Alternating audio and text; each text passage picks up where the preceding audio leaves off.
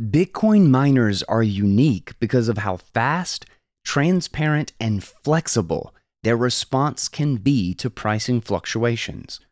Riot's Whinstone mining farm in Texas is a perfect example of miners powering down during tight conditions in ERCOT. During winter storms in February 2022, the site powered down 99% of its operations to reduce load. This flexibility made headlines. Now imagine if ERCOT had visibility of every miner over 10 megawatts that's connected to the transmission network. The price at which the machines break even would then become an integral aspect of wholesale power pricing because the Bitcoin miners themselves can set the wholesale price. The best in Bitcoin made audible. I am Guy Swann, and this is Bitcoin Audible.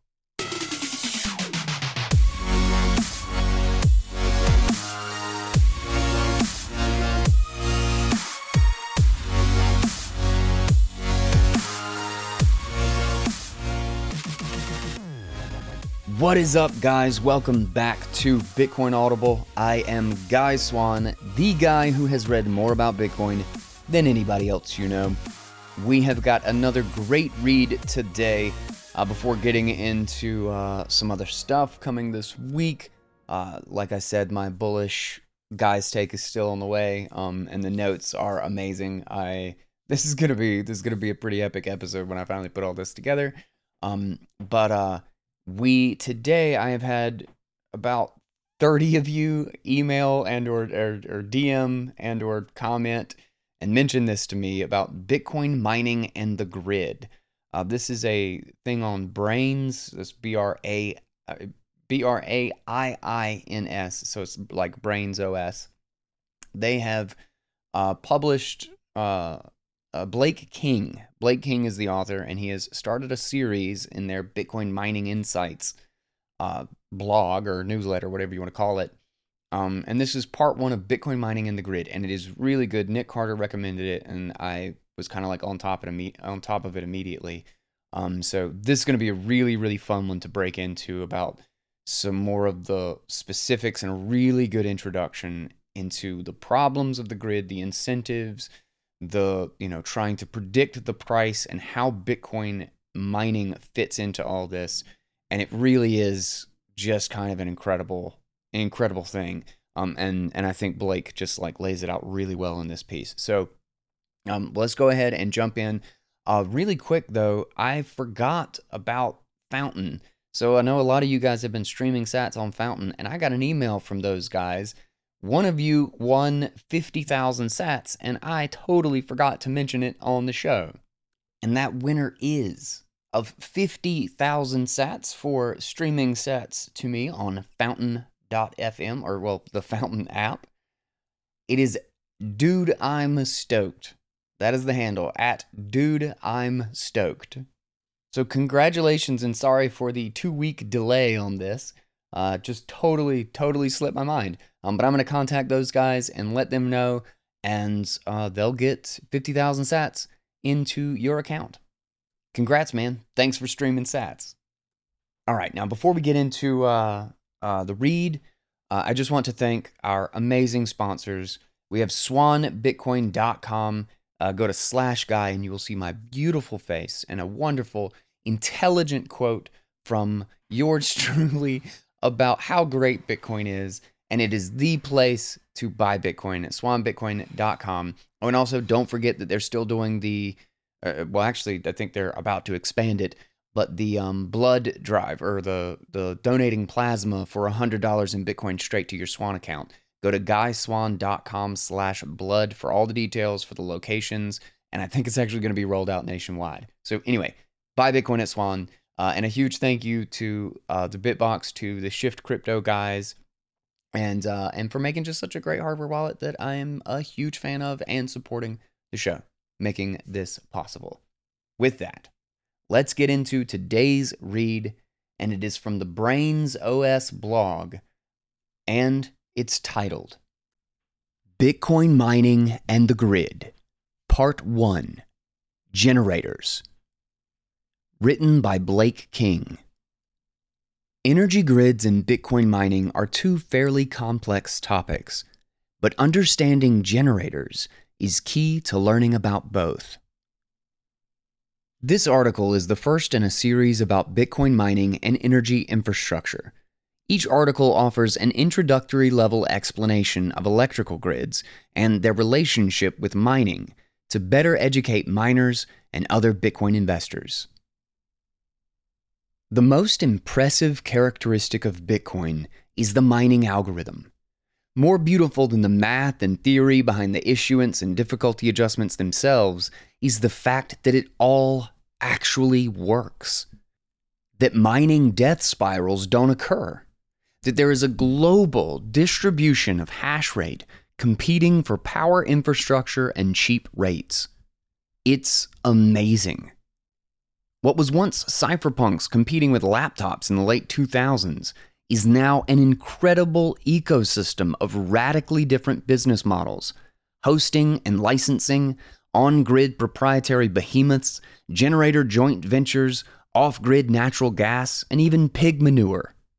Because of this incredible success and diversity of business models, there is no shortage of arguments about Bitcoin mining's effect on the grid. Oftentimes, Bitcoin investors find themselves on social media, this author included, arguing pointlessly against one belief about Bitcoin and energy, and then turn around an hour later to argue with someone else on the complete opposite side of the political spectrum about their beliefs on the same topic. Energy and Bitcoin mining are two fairly complex topics, and many online arguments may well be avoided, or at least be more educated if all parties read a primer on how well known grids like the Electric Reliability Council of Texas, ERCOT, function, and how Bitcoin mining can interact with these markets or specific pieces of electrical infrastructure from a power systems perspective.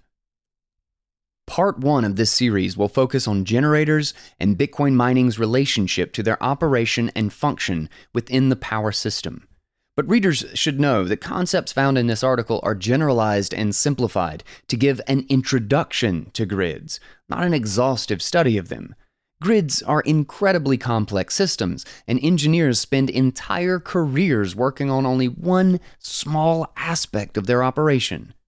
Grids are also a marvel of technological coordination that carries all the mathematical complexity, tariff law, and political baggage that one can imagine. With all that in mind, let's get started. What are generators? A power system is a collection of power sources or generators, paths, transmission, and sinks or loads, which must operate at a high level of reliability and within the bounds of physics. Generators are the sources of the power and thus generate power that must be delivered to loads through the pathways available to them. The power must be consumed immediately by the load upon generation, unless it is stored using energy storage technology. To manage this process of matching real time generation with load by way of paths available, a central authority or grid operator normally uses a mathematical algorithm to identify the most economic, the cheapest, and most reliable able to still operate in events where you lose an element, manner of operating the grid. In layman's terms, this means fancy math is used to determine the best combination of generator output across the system to serve load while keeping any single element from not being overloaded in case something fails or trips. Below is a simple image illustrating the difference between sources of power, generators, paths of power, transmission lines and substations, and sinks of power, or loads, residential load in the case of the image. Transmission and distribution are usually differentiated by voltage level, but both are paths through with power flows. ERCOT and other ISOs normally only operate on transmission level voltages, and distribution companies manage those lower voltage levels. Sources of generation have traditionally been thermal generators, mostly coal, natural gas, and nuclear power plants that expend fuel to boil water and generate steam, which is used to move a turbine to generate power. Recently, solar and wind have become an increasing percentage of the generation mix. These facilities operate passively based on the weather and rely heavily on solar and wind forecasting to predict their output. Today, generation developers are companies that specialize in sitting and interconnecting generators to the power system. These companies focus on understanding what the future of the grid will look like and how they can develop generation infrastructure to capture value. Generator owner operators are companies that specialize in owning and operating the generators once they have been built. Sometimes generation developers also own and operate the facilities they develop, and sometimes they sell them to others. High power prices are the primary signal for generation developers or investors to build more generators. Recent tax legislation has become another signal which has spurred development in solar, wind, and storage as investors aim to capitalize on the large tax windfalls from building these types of facilities. ERCOT is the nonprofit entity that operates the Texas grid, which accounts for 90% of the electric load in Texas. The name of the grid is also ERCOT. I know, it's confusing. ERCOT owns no wires, substations, or generators, but rather are the manager of the system. This means that ERCOT has special responsibilities for planning the system, handling the actual transactions, and operating the market in real time. ERCOT has a quote, deregulated market, which means that different entities must own different portions of the industry. No transmission owner can also own generation, etc. Power generators are privately funded in ERCOT, and ERCOT generators operate in one of two distinct categories, or markets energy and ancillary services. Here are the basics of the energy market. All generators produce and submit to ERCOT, hereafter referred to as the grid operator, a bid curve which serves as an indication of how much money they would need to spend in order to produce a megawatt of power. For instance, an offline coal facility needs the grid price to be at a certain dollar per megawatt hour value before it comes online, aka starts generating power, in order for them to break even on their costs associated with turning it on. Once online, the plant needs a marginal bit of more money to pay for a marginal bit more fuel, to ramp up production a marginal bit more, and so on. The resulting bid curve represents the marginal cost, or the dollar value required to produce the next megawatt of power. This ends up looking like a curve starting at the facility's minimum output and going up and to the right, as thermals need more fuel to produce more power. Unlike thermal generators, wind and solar are passive energy sources with a production cost of zero, meaning that their marginal cost to produce the next megawatt is also zero dollars, a flat line at zero instead of a curve going up. With the tax incentives for renewable energies referenced in the introduction to this article, some renewable energies can become negatively priced, meaning a generator receiving certain tax benefits could get $26 per megawatt hour credit just for being online and will therefore bid negative $25 per megawatt hour instead of $0 per megawatt hour into the market and capture $1 per megawatt hour even though the grid price is reflecting their negative bid, negative 25. Since renewables bid $0 or even negative into this market, this is often why they are referenced as, quote, cheaper than thermal generators. Confused yet? Let's keep going. Grid operators generally dispatch generation, meaning they order a generator's output to a specific level, starting with the lowest marginal cost generators, and then move in the direction of the highest cost generations by working through the bid stack. Operators also optimize and therefore set the grid price for something called constraints, not just the cheapest generation. But typically, in any local area, the cheapest generation is dispatched first, and the bid stack is incrementally worked through upward to dispatch enough generation to match the forecasted amount of load on the system. Eventually, operators will climb the bid stack until they reach a total number of generators who collectively will provide the amount of power needed to meet demand for the given time interval.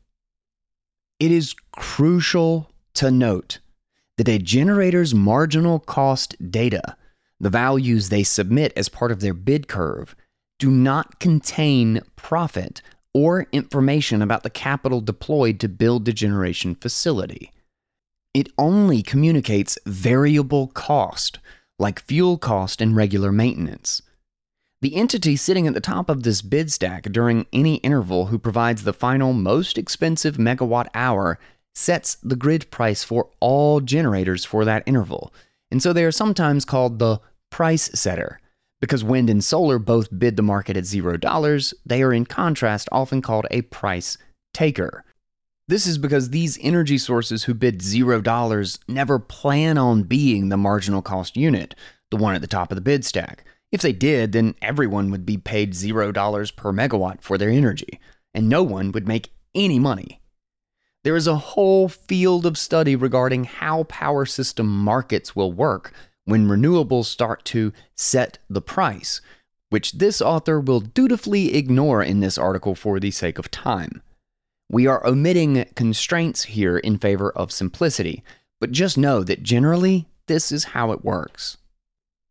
This dispatching process normally ends up looking like the graph below, where power generators below the market clearing price gray line, and to the left of the demand curve, blue line, are turned on and get paid the clearing price, gray line, for their energy.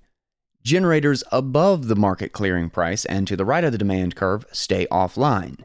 This process runs continuously throughout the day, redispatching generation based on expected load levels. So the graphic isn't super important, but it's just kind of showing that as you move up and to the right, you're looking at um, different power generation sources and their relative price.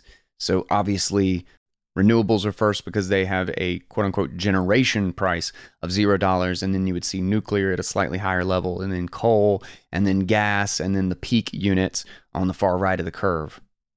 Basically, however high the market price is determines which one of these gets cut on and which one of these are off.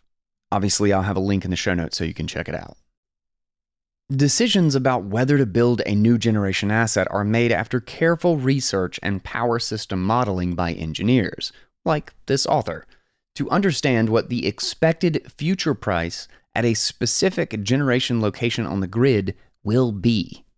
These price models give no certainty so, in some regards, they're akin to using a very powerful, precise, but inevitably inaccurate crystal ball to foresee market conditions, transmission upgrades, future retirements, load growth, and other generation competition. For example, if a company expects natural gas to become the price setter for the local area and they're planning a solar farm, they now have to analyze whether or not the price set by the natural gas generator will be enough to recoup the capital cost of the solar farm. So, while solar generators might bid $0 into the market, that does not mean that capital expenses can be paid back at the price of $0 per megawatt hour. Enough about energy generators. Let's move on to the second category ancillary service providers. Aside from simply producing enough energy to match demand, grid operators need to be able to maintain a constant frequency of 60 Hz. In real power systems, frequency is actually a dependent variable of many things on a network, and thus maintaining it and keeping the system afloat is of the utmost importance. Frequency crashes can lead to blackouts, which can mean weeks or months without power readers can see ERCOT real time frequency and inspect the different types of ancillary services and their deployment here. To maintain frequency, grid operators buy and reserve ahead of time ancillary services from generators and loads that are able to rapidly increase or decrease their output. By rapidly increasing output, a generator can increase system frequency. By rapidly decreasing their output, a generator can decrease system frequency. Grid operators have a certain, quote, amount of megawatts they need to buy or reserve ahead of time to ensure that they have enough firepower online to deploy, order up or down, during real time to maintain frequency through the day. When real time comes, grid operators deploy these procured reserves to manage frequency fluctuations during the day. This frequency market is separate from the energy generation market. There are two markets the energy market, in which generation is turned on or matched with expected load or demand, and ancillary services, in which frequency is maintained around 60 Hz to keep the system operational and avoid blackouts. The energy market is the big, heavy dial. The ancillary services market is the small, precise dial. Certain types of loads can also provide ancillary services, and this is where Bitcoin mining, often cited as a grid balancing agent, comes into the picture. What do generators have to do with Bitcoin? After the basic explanation of energy generators and ancillary services above, it's appropriate to revisit the same topics while adding Bitcoin in the explanation to understand the role that mining can play for the grid. This section describes miners who are exposed to nodal pricing or wholesale pricing, the same type of pricing that generators receive. This price goes through a couple layers of hedging, aggregation, and abstraction before it gets to industrial loads or residential consumers. These layers are why residential customers are able to pay flat rates.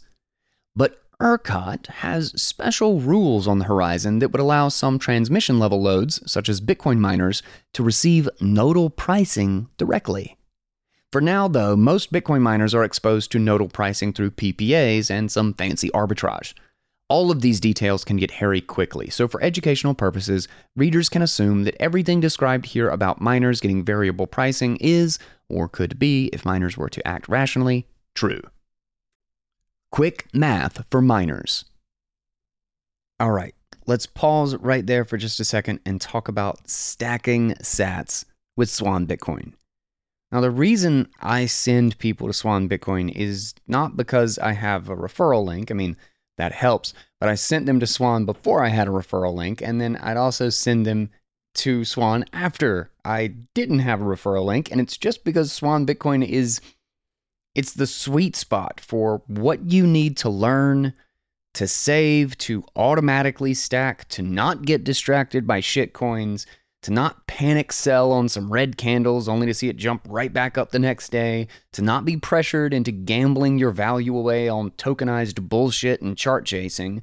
It is literally the service that will encourage you to withdraw, that will let you set it up automatically so you are always holding your own keys and even pay the on chain fees to get them into your ownership. It is the service for buying Bitcoin if you are a real Bitcoiner. That's that's what it's built for. That's what it's built around. It is that simple. And they have now they have the Bitcoin Canon uh, with the Rabbit Hole collections. It's one of the best collections of curated content from the top Bitcoiners in the space anywhere. I don't think there is a better one in my opinion. Um, and they put that together in no time. Uh, Swan Bitcoin dot com slash guy is my link uh, that will actually support the show and let them know that I sent you there. You stack automatically, they give you peace of mind, you hold your keys, and you prepare for our bright orange future. SwanBitcoin.com slash guy. Stack sats, bitch. All right, let's jump back in. Quick math for miners. A fun exercise for Bitcoin mining machines is to calculate their dollar per megawatt hour rate. Similar to how all generators have a bid curve, which they must submit to grid operators, Bitcoin mining machines can be abstracted into a dollar per megawatt hour value that they turn energy into. This number is also sometimes referred to as their break even price, since if the machines were being fed with electricity that cost that amount, they would stop being profitable. The tables below show some back of the napkin math using a hash price of 22 cent to determine what the dollar per megawatt hour rate would be for various mining machine models. This math includes some extra steps in order to find what quantity of machines would be needed to constitute 1 megawatt of load. Without reading this whole chart, I'm just going to read the dollar per kilowatt hour price of the different models. So the S9 is 9 cent per kilowatt hour. The M31S Plus is 22 cent per kilowatt hour, and the S19 Pro is 31 cent per kilowatt hour. The math for determining the break even price without a machine count is a bit simpler. So, what does this have to do with the grid? There are two key takeaways. Bitcoin enters the bid stack. Remember that generators are dispatched in order of their marginal cost. Cheaper generators are dispatched first, and more expensive generators are dispatched last, if at all. Load resources can also register with a grid operator, receive a small payment, and be part of this bid stack as well, not just generation. But instead of adding to the generation side of the market, this load works as a tool to decrease the expected load target. From the tables above, the Antminer S9s have a break even cost of about $90 per megawatt hour, or 9 cents per kilowatt hour.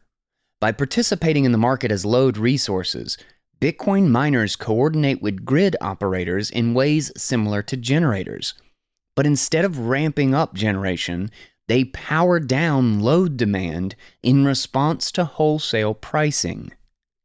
The result is that the miner's flexibility push the marginal price of power downward for the grid.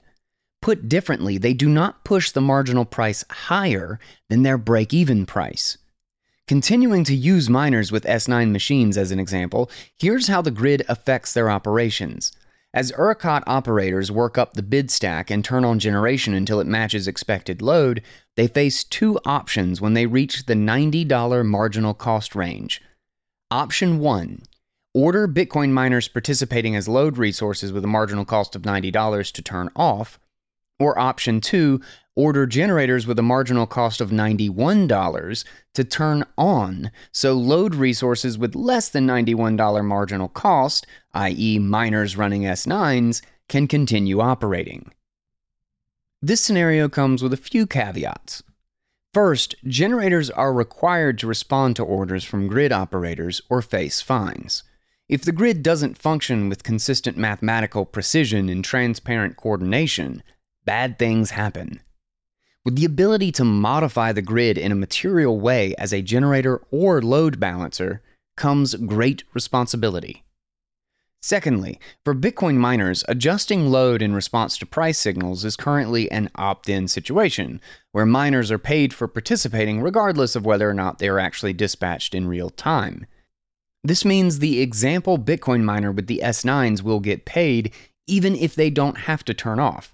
But if a miner is exposed to nodal pricing, for example, they face the choice of either paying the $91 to make $90 or shut off, powering down when prices aren't economical is simply a rational way to participate in the market, just like generators that do not turn on unless it is economical for them to do so. Okay, caveats aside, back to the two options listed above. What's the best deal for minimizing the total cost of the system? Effectively, any type of load that is exposed to wholesale pricing that can turn off during times of high pricing will turn off. For example, steel fabricators have been shutting down in response to market pricing for a while, and this same behavior applies to Bitcoin miners.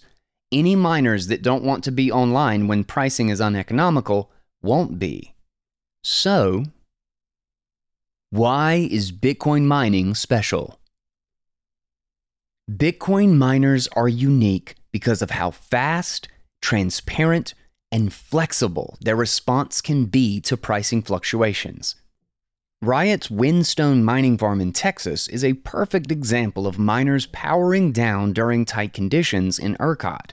During winter storms in February 2022, the site powered down 99% of its operations to reduce load. This flexibility made headlines. Now imagine if ERCOT had visibility of every miner over 10 megawatts that's connected to the transmission network. The price at which the machines break even would then become an integral aspect of wholesale power pricing because the Bitcoin miners themselves can set the wholesale price. Consider a high pricing situation where marginal power prices climb to $90 per megawatt hour, and Bitcoin miners in Houston who are running some S9s are then ordered to turn off. Remember, they wouldn't want to be online anyways, and they get paid by ERCOT just for being available for powering down at higher prices. By turning off, let's say these miners actually allow load to match generation, and they therefore become price setters, setting the marginal price for the entire ERCOT system. All generators then get $90 per megawatt hour for that interval, assuming no constraints, because that price is how much Bitcoin a megawatt of S9s could have produced with that marginal megawatt. Bitcoin became a price setter. Imagine further that the Bitcoin miners with the S9s would submit something like this graph below to ERCOT, where instead of a bid curve, they offer to reduce their megawatt load by a certain amount depending on the grid price. This would be the opposite of the previously mentioned generator bid curve, where marginal load reduction is offered instead of marginal power generation. And of course, it's not difficult to imagine a miner who isn't only running S9s, but who also has a diverse portfolio of machines with an array of break even prices. This type of paradigm will certainly drive cheaper ASICs hard and thermal cycling will become a real concern for the machines. But what else? This is still adding load to a system, right? Kind of a push you off a ledge but then catch you before you fall and claim to save your life type of deal. So, in a place like ERCOT where the market is tight already, 90 megawatts per hour is incredibly expensive. But Bitcoin mining can do something else extremely well. Miners solidify generation revenue forecasting. Attentive readers will remember from earlier in this article how generation developers rely on engineers like this author to run sophisticated and not so accurate models to forecast pricing that determines if a location is lucrative enough to build a generator. Also, remember that ERCOT prices are considered price signals for new generation which makes them inherently lagging indicators of load growth that could underwrite new generation buildouts. So, what if new generation development could be underwritten in part with Bitcoin as a co located off-taker, buyer of some amount of energy? Instead of having to solely rely on grid pricing for revenue, new generators could buy off take insurance that enables them to contract with a Bitcoin miner if their grid pricing forecasts turned out to be bust. This would present an incredibly novel tool for de risking generation development, allowing generators to bring their off taker, their buyer of energy, a Bitcoin miner, with them to a new site. For renewable generators, this is especially enticing a 200 megawatt nameplate solar or wind farm could see large gains by co locating with a much smaller Bitcoin mine, for example, 30 to 40 megawatts, who just pulls grid energy whenever the solar or wind farm are not generating enough to meet their needs. This co located mine could produce enough revenue for the generator to shore up financing while still allowing for 160 to 170 megawatts of nameplate capacity to the grid during peak hours, all while still bidding $0. The economics are slightly different for thermal generation, for example, natural gas, since per the current marginal cost paradigm, the marginal cost of the thermally produced megawatt supplied to the grid after serving the co located mine would technically be more expensive than those megawatts first supplied to the mine. Recall how the normal bid curve is up and to the right, as thermals require more fuel to produce more power. This isn't to say that renewables are better, as all generation types have their trade offs, but rather a highlighting of the implications of flat, $0 marginal cost generation. Current financing paradigms for generation asset development aren't ready for this type of underwriting. Most companies developing generation have a rigid and conservative set of requirements, and Bitcoin is just too novel of a technology to fit this hole as of now. However, the paradigm shift is here, and generation developers that are willing to be the first to leverage this model will certainly reap the rewards. I expect that this model of co location to improve financing will hit existing generators first since they have no downside to trying something new if they are already missing revenue targets. Advanced. RUCing with Bitcoin mining? This section explores more advanced implications of generators partnering with miners. In certain situations where the grid operator knows that the real time conditions in the immediate future will be tight, not much margin between available generation and expected demand, the grid operator will RUC, Reliability Unit Commit, thermal generating units, whereby the grid operator orders certain thermal generators to be online, running at their minimum, and thus available to be dispatched up if needed. Since generators take time to come online, having them ready and online is an extra conservative approach to operations planning. This is different from standard procedure, since normally those generators decide themselves when to be available via their bid curves and their COP, current operating plan. Earlier in this article, grid operators were described as generation dispatchers, but that's only half true. Generators actually tell the grid operator when they will be online and available. Thus, once generators are online and available, the generator must follow dispatch orders from the operator. When the grid operator RUCs the unit, the operator has to pay a premium to the generator to be online and available. A premium to what the economic conditions of the grid forecast, else the generator would have decided to turn itself on. With co located Bitcoin mining, a generator would always have an incentive to be online and available, and thus would make RUCing a thing of the past and move the cost burden of RUCing away from the consumer and onto the co located Bitcoin miner. Environmentalists would probably not like the idea of running thermal units more, but they couldn't deny that moving RUC costs away from the consumer and onto the Bitcoin miner would reduce consumer facing costs associated with RUCs while improving reliability. Mining as an ancillary service. The ancillary services potential of Bitcoin mining is a bit more straightforward than the generation aspect, since most readers are likely familiar with the narrative of Bitcoin mining providing grid balancing. To quickly recap ancillary services, after grid operators ensure via the energy market that they have enough generation to match demand for any interval, they also need to regulate the frequency on the grid as it oscillates between 59.5 and 60.5 Hz. For context, a grid's frequency is always oscillating within this band as operators on a real system work to match generation and load.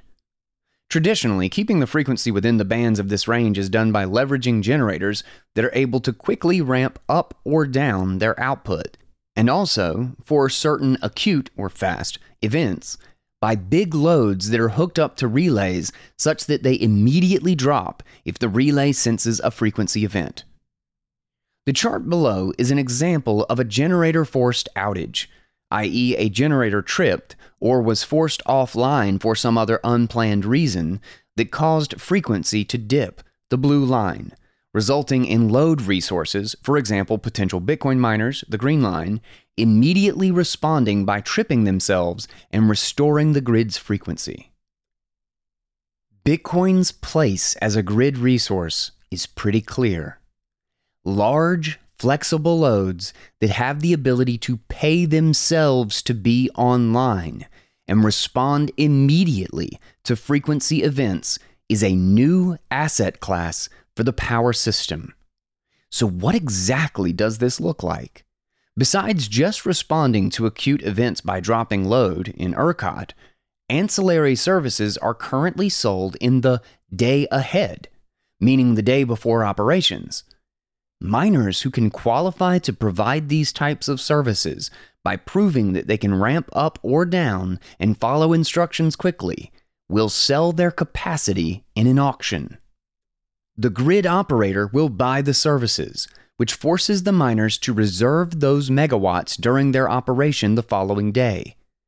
During real time, the miner may be called upon to ramp up or down to fulfill their obligation, depending on which type of service they sold. Firmware that allows the mining machines to be ramped up and down while minimizing long term harm to the machines would be an incredible tool for the power system. But the extent to which ASIC mining machines can or will incorporate this type of ramping capability is unclear. As briefly mentioned above, thermal cycling will likely be a limit to how often miners can ramp up or down to move frequency around for operators. This author expects that eventually, mining companies will pop up specifically to perform this type of service, using extremely old machines and pairing them with generators that are unable to perform this service on their own, renewables or nukes.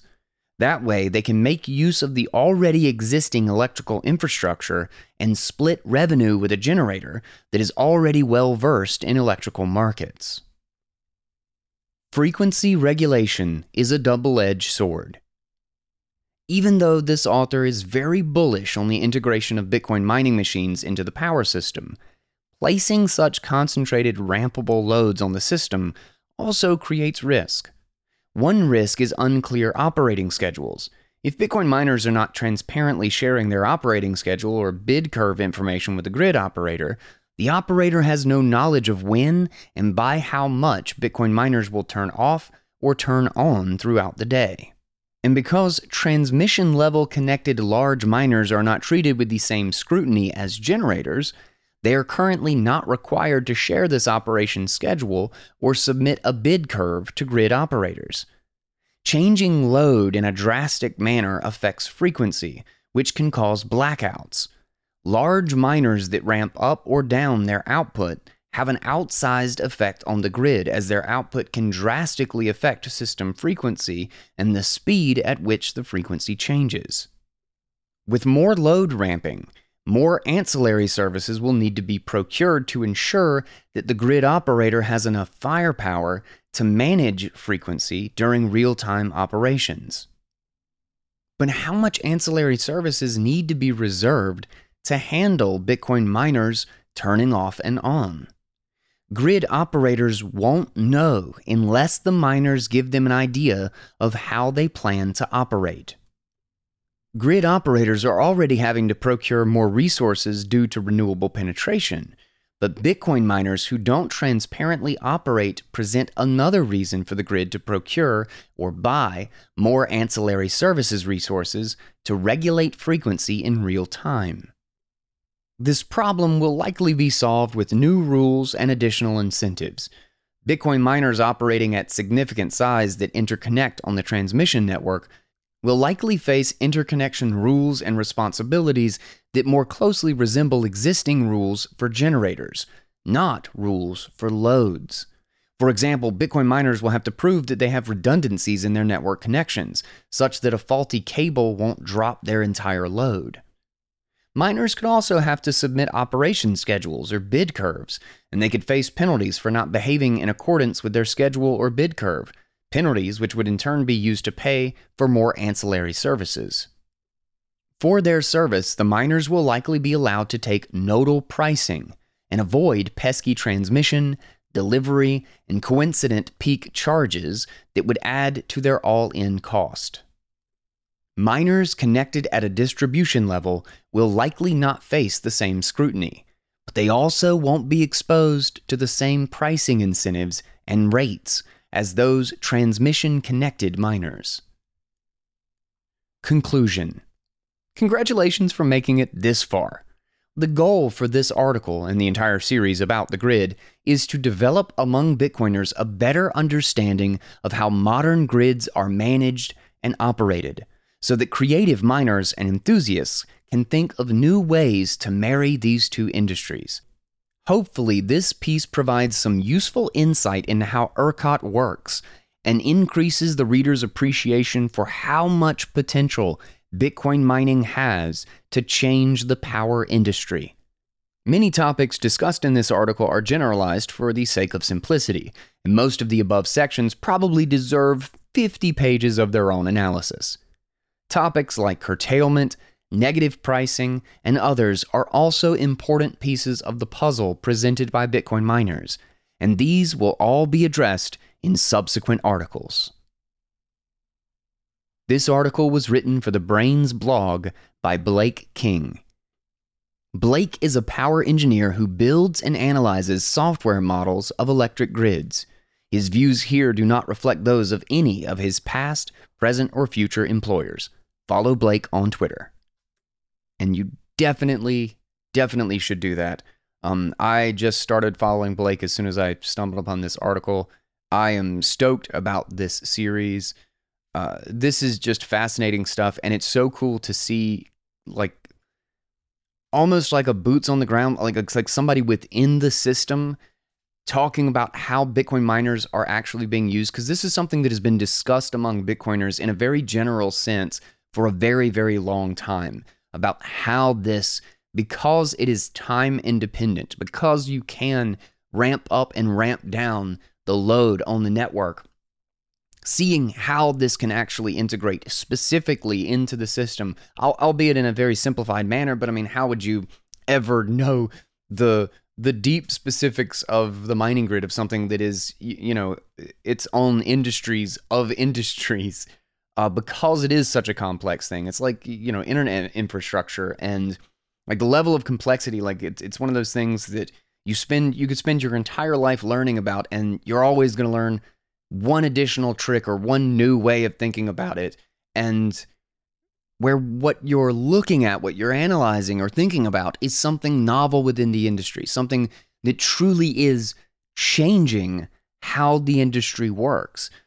In, in to such a degree actually that it's not being taken advantage of because it's being seen as something almost alien to the way things are done. You know, it's interesting to to hear it in that way because it's not something the the fundamental infrastructure really hasn't seen you know this massive information age disruption that so much of our lives and so much of the front facing and consumer industry and the communications technology has seen you know a lot of these things the way they've been doing it is the way they've been doing it for a century you know drilling oil and uh, load balancing and all of this stuff. I mean, obviously, there have been incremental changes, but it feels like Bitcoin is something that is unique enough to really change how you think about the problem. There was there was a line from this that really stood out to me is that most companies current financing paradigms for generation asset development aren't ready for this type of underwriting. Most companies developing generation have a rigid and conservative set of requirements and Bitcoin is just too novel of a technology to fit this hole as of now. However, the paradigm shift is here, and generation developers that are willing to be the first to leverage this model will certainly reap the rewards. I expect that this model of co location to improve financing will hit existing generators first, since they have no downside to trying something new if they are already missing revenue targets. Just the idea of being able to bring your financing with you as a generator to to co-locate a contract with Bitcoin miners that can pick up shop and plop down wherever you are, wherever the the the energy generation is, and basically set a price floor and a threshold to to essentially balance the price of energy where when it's too low it can take advantage of it by amping up more demand and where it's too high by ramping down and uh, and providing a, a move to uh, pressure the price lower. And overall, it will have a price lowering effect simply because the profitability of all of the energy generation will be higher if there is always an energy buyer of last resort. So it's a, it's a stabilizer. It's like a it's like a an independent pricing mechanism that puts pressure in both directions but in doing so makes the entire system more reliable. But I found it interesting actually the way he ended this because I never really thought about the fact that Bitcoin miners that aren't working with the grid operator can actually be a problem because they can ramp up and ramp down. So if the energy prices actually fluctuate a little bit, you might have you know megawatts of Bitcoin miners cut off that the grid operator doesn't even know, or that is because it is so time or you know cost independent. Um, not cost independent, but but uh, um, it, because it can be ramped up and down at such a quick rate, and because the the profitability is the only indicator as to whether or not you actually need to run it if you're not using mining for something else. Like like I intend to have two S9s to heat the basement, right? Um, so I won't really care what the profitability of it is because that's not why I'm running it. I'm using it for heat. But obviously, miners as uh, as a critical part of the grid, as as we're using this as a grid balancer, will not be playing that game. They will be playing the game of if it's ninety one dollars per megawatt hour, they are not going to run at $90. They're not going to take a dollar loss. They're going to shut off their machines. But when that happens, the demand goes away. There's going to be a huge, there will be a frequency dip, um, or, or what would that be? A frequency spike, I believe. I don't know. It's it, whatever. It's something that the, the grid operator then has to account for because it is kind of this natural balancer that even outside of working with the grid operator could you know ramp up the frequent like in the context of the ancillary services the the fine tuning dial could actually cause problems if the grid operator doesn't even know that it's there. So that's really interesting because i had never really thought about that. I don't know you know i know this from the context of bitcoin mining and just kind of the general concepts of oh a load balancer oh uh on demand generation oh a co-location with financing of course if you have an energy buyer that doesn't even need transmission lines that can set up with the energy generation straight out the gate, you've got an incredible financing tool. You've basically got insurance for uh, for energy generation because you know I think it was we were talking about it with um, Sudock, Sudock, Harry Sudock uh, from where is he from? He's from like I think it's GRIID or whatever. I don't know, but he, he was talking about how um, he told a story about how uh, there was uh, they were working with a I believe it was a grid operator on uh, basically planning out new generation, new energy generation for a a particular area of a grid because a massive, a really big hospital was coming in, which is a huge, huge load on the network, and obviously they needed to be there to to balance it out, to be able to turn generation on etc. when this thing was needed. I mean, the capacity simply wasn't there. And so they had to build all this out. And they were planning this for years and constructing all of this stuff.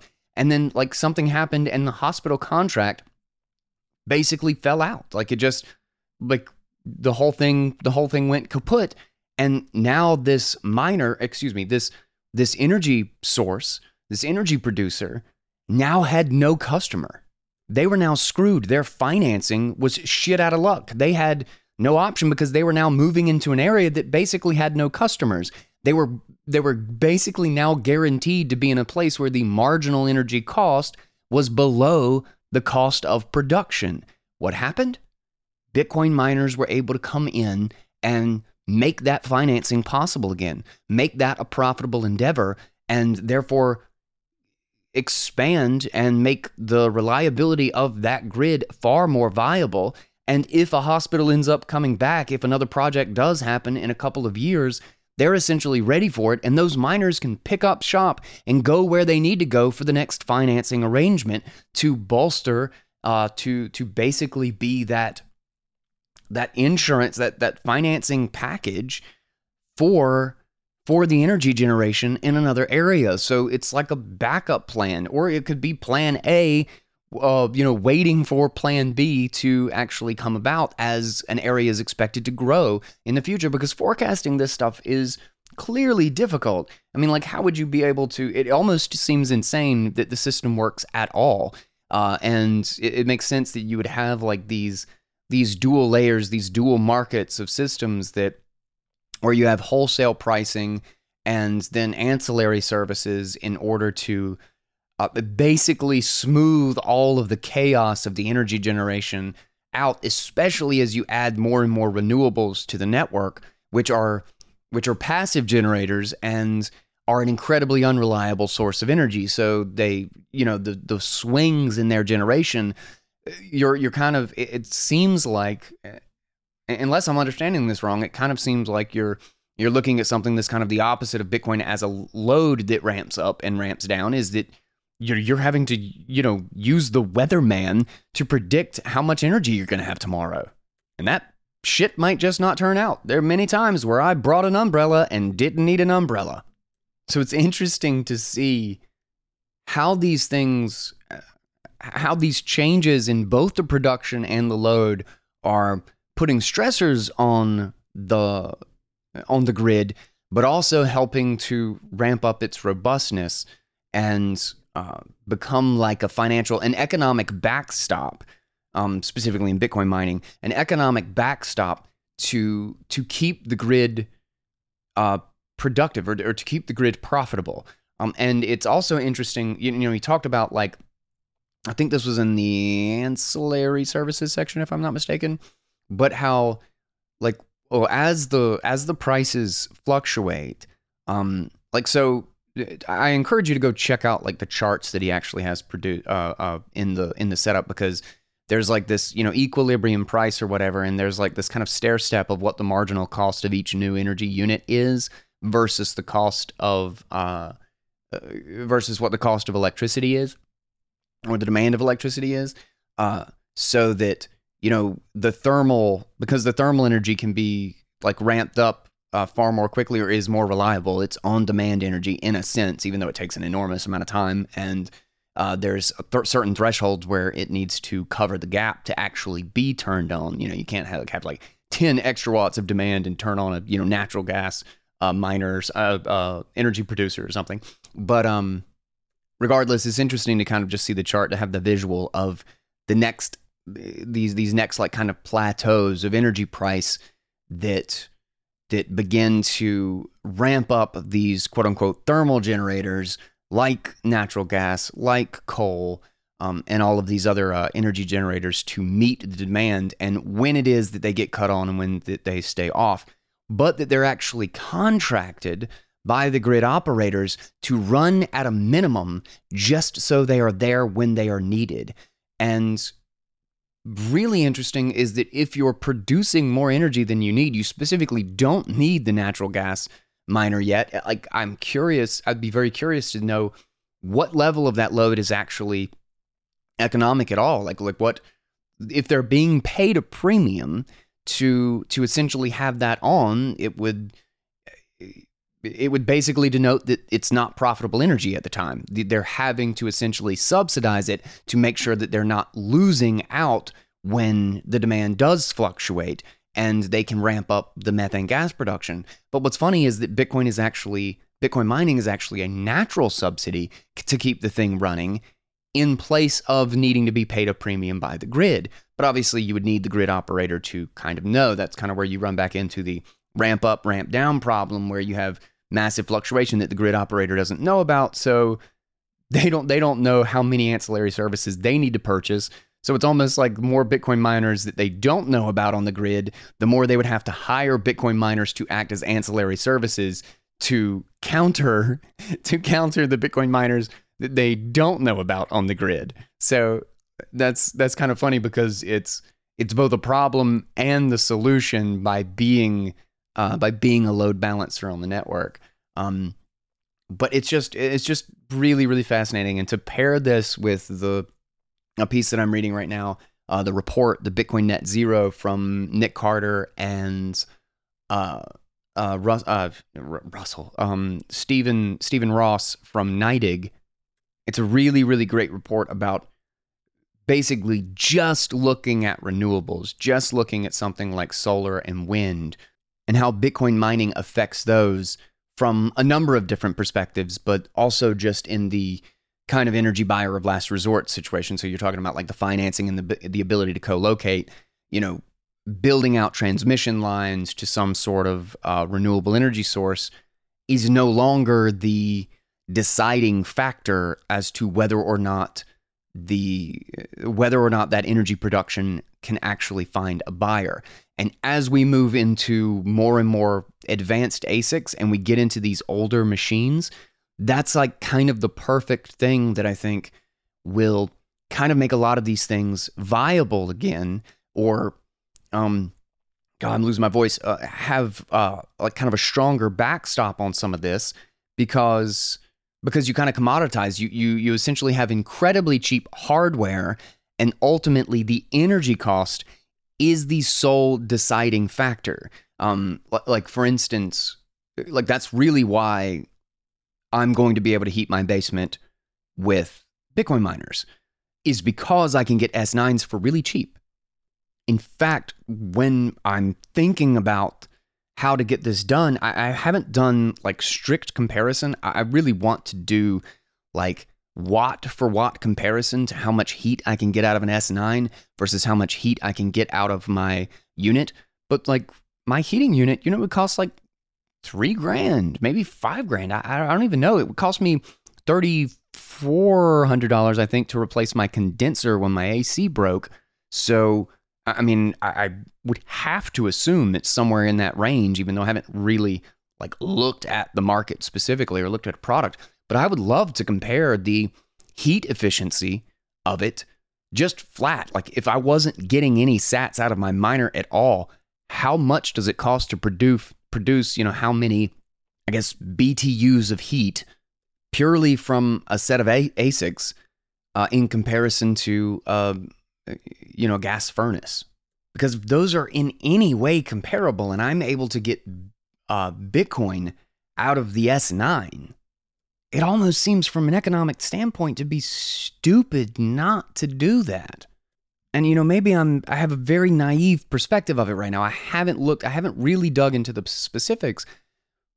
But like, you know, how long if it does cost me $3,000 to do the alternative, to do like a, a, furnace thing, and it only costs me $800 to get two S9s, and I can legitimately heat the basement with that, how long does that take for it to be, even if it's twice the price to run the S9 to get the same amount of heat?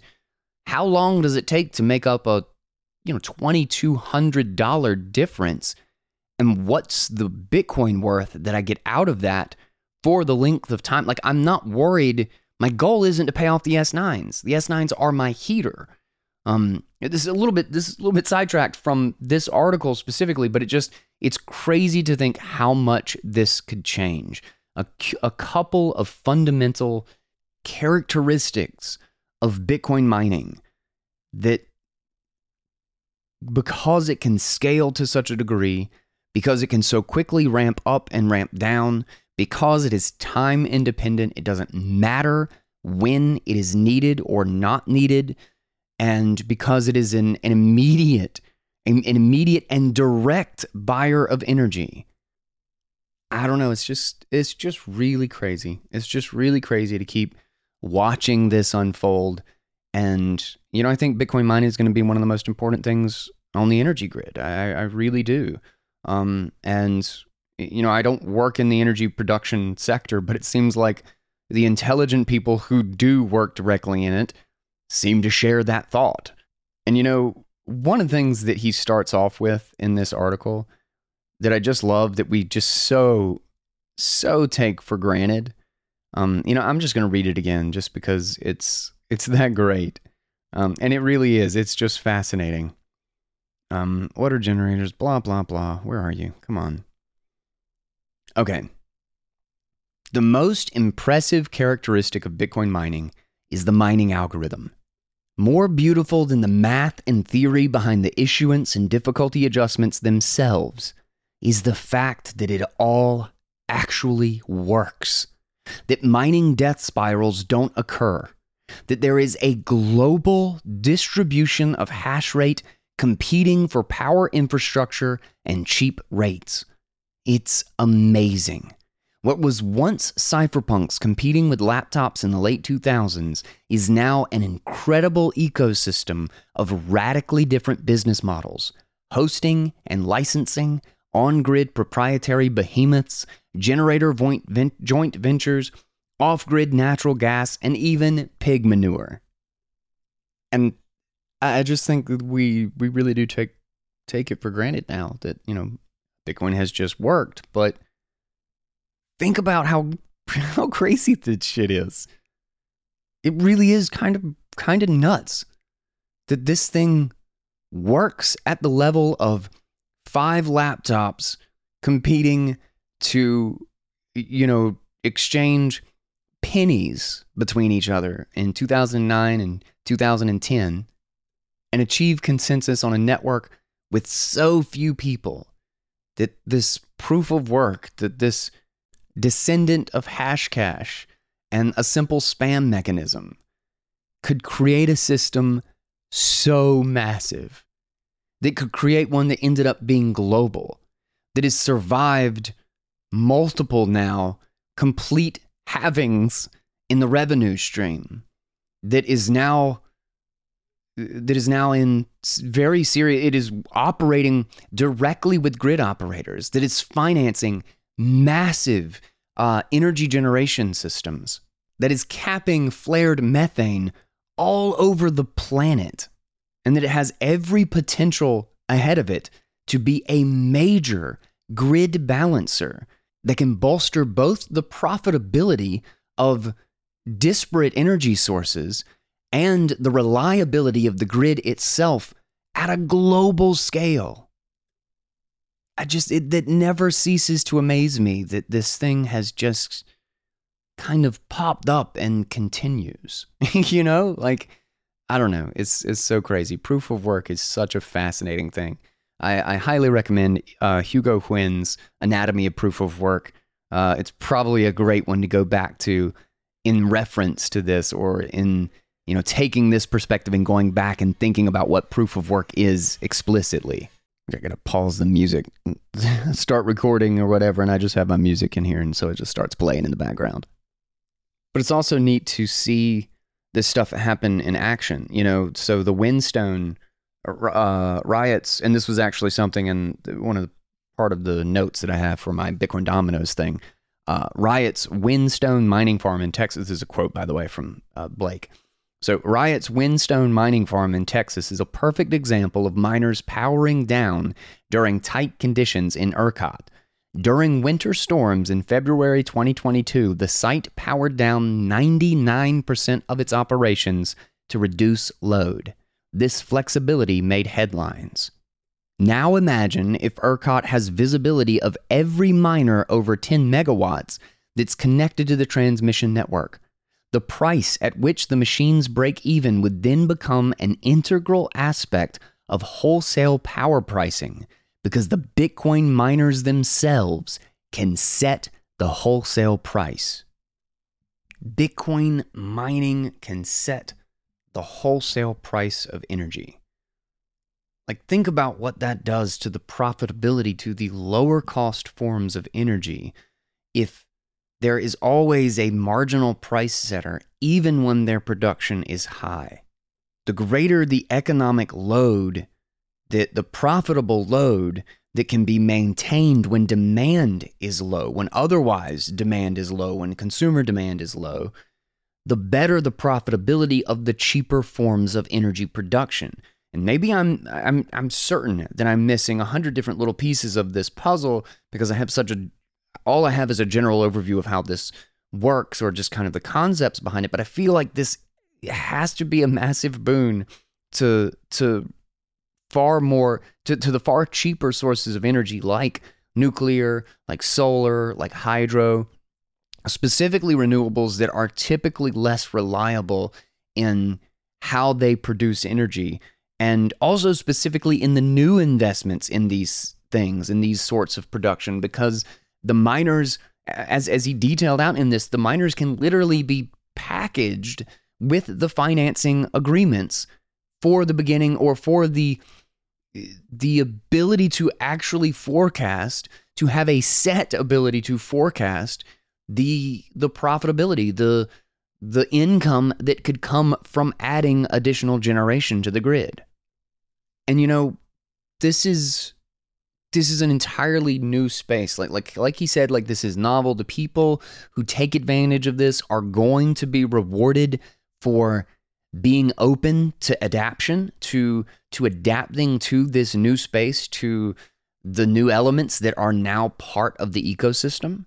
You know, when when the environment is changing drastically, when the tools in the environment are changing, you know, everybody always talks about, oh, the strongest survive. No, the strongest do not survive. The most adaptable survive. And this is the sort of era that we are going through right now. Those who adapt will be rewarded massively. And I'll add here again because this is, I just love this quote. This is the, an amazing quote that I've used numerous times now from Sovereign Mindsets Twitter thread that we did during Adversarial Week because he had a really great thread. I'll link to it in the show notes actually. But Never underestimate your butterfly effect. This is a new frontier. There are a million problems to solve. Do not be afraid of tackling something, of learning something new, of trying something new, because this is exactly the sort of time where pioneers, where the reward is greatest, where the opportunity is greatest, where the pioneers can take a simple idea and actually change everything because everything is ripe for change. Everything is in a position where the old way of doing things is no longer is suddenly suboptimal because of a new environment or a new tooling within the system. This is where the opportunities lie. While the current walls are crumbling, yes, it's scary, yes, it's chaotic, but the current systems are ripe for disruption. That is what's happening. They are crumbling because they're no longer sustainable. We are entering a new landscape of potential. Do not rest on this. Even in my stupid little solo project where I'm just sitting here in front of the mic, but I'm super excited about buying two S9s and heating my damn basement, I just want to be a part of it in any way that I can. And I hope that a bunch of you guys are taking the opportunity to play, to experiment, to build as well. I mean, it's the only way out of this shit. The political apparatus only knows how to corrupt and punish. We're not going to we're not going to punish our way out of a problem. We're in a place where we don't even know what things are going to look like on the other side of this. We're moving toward a horizon where uh, the world simply has to change. And who knows what we find as the tide shifts. You never know what you could end up being a part of. I mean, it's amazing. Like like uh, Court Harrington, who uh, got me in touch with the the blood plasma thing. Like that was like just kind of an offhand conversation that he had with someone that turned into something that could very well be pretty big. Like I'm genuinely excited about it to come to my area. Like I fully intend to have a hundred dollars more in Bitcoin every week, or at least as much as I can for donating plasma. And it's just interesting to think how small of a thing could become could become something so big or or something just important, something that's fundamental to or even something that's small but that has that butterfly effect to the next thing, to the next big thing.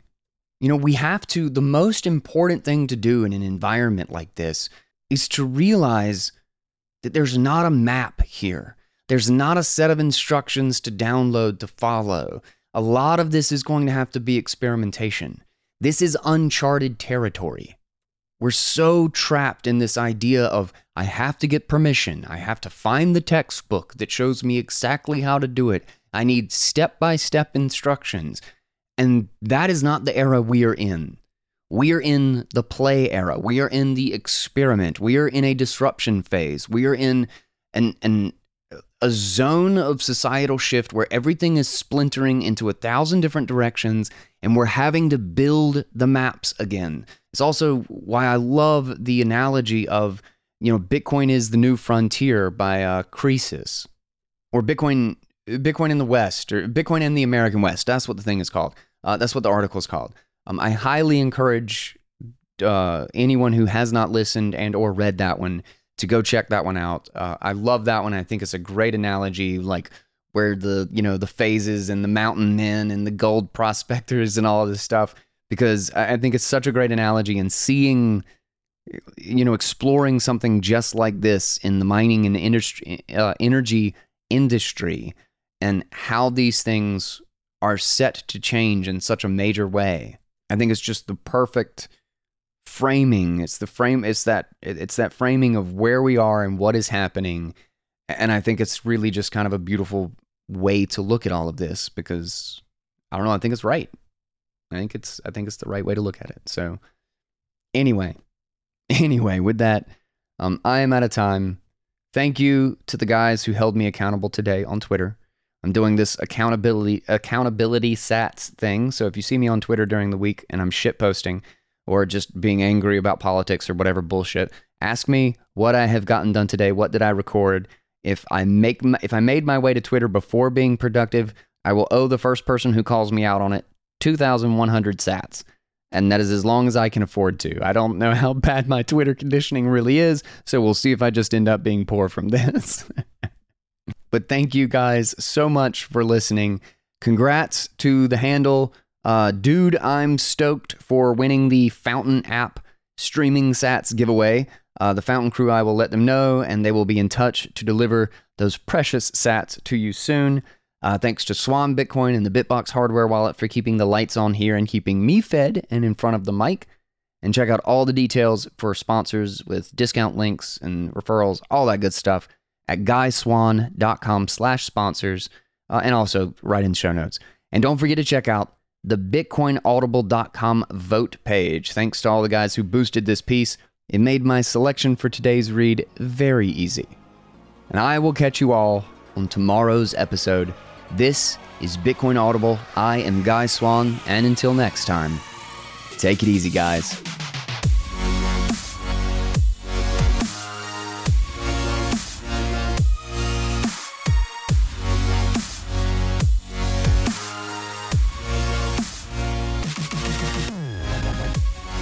You have been listening to Bitcoin Audible, a 111 production.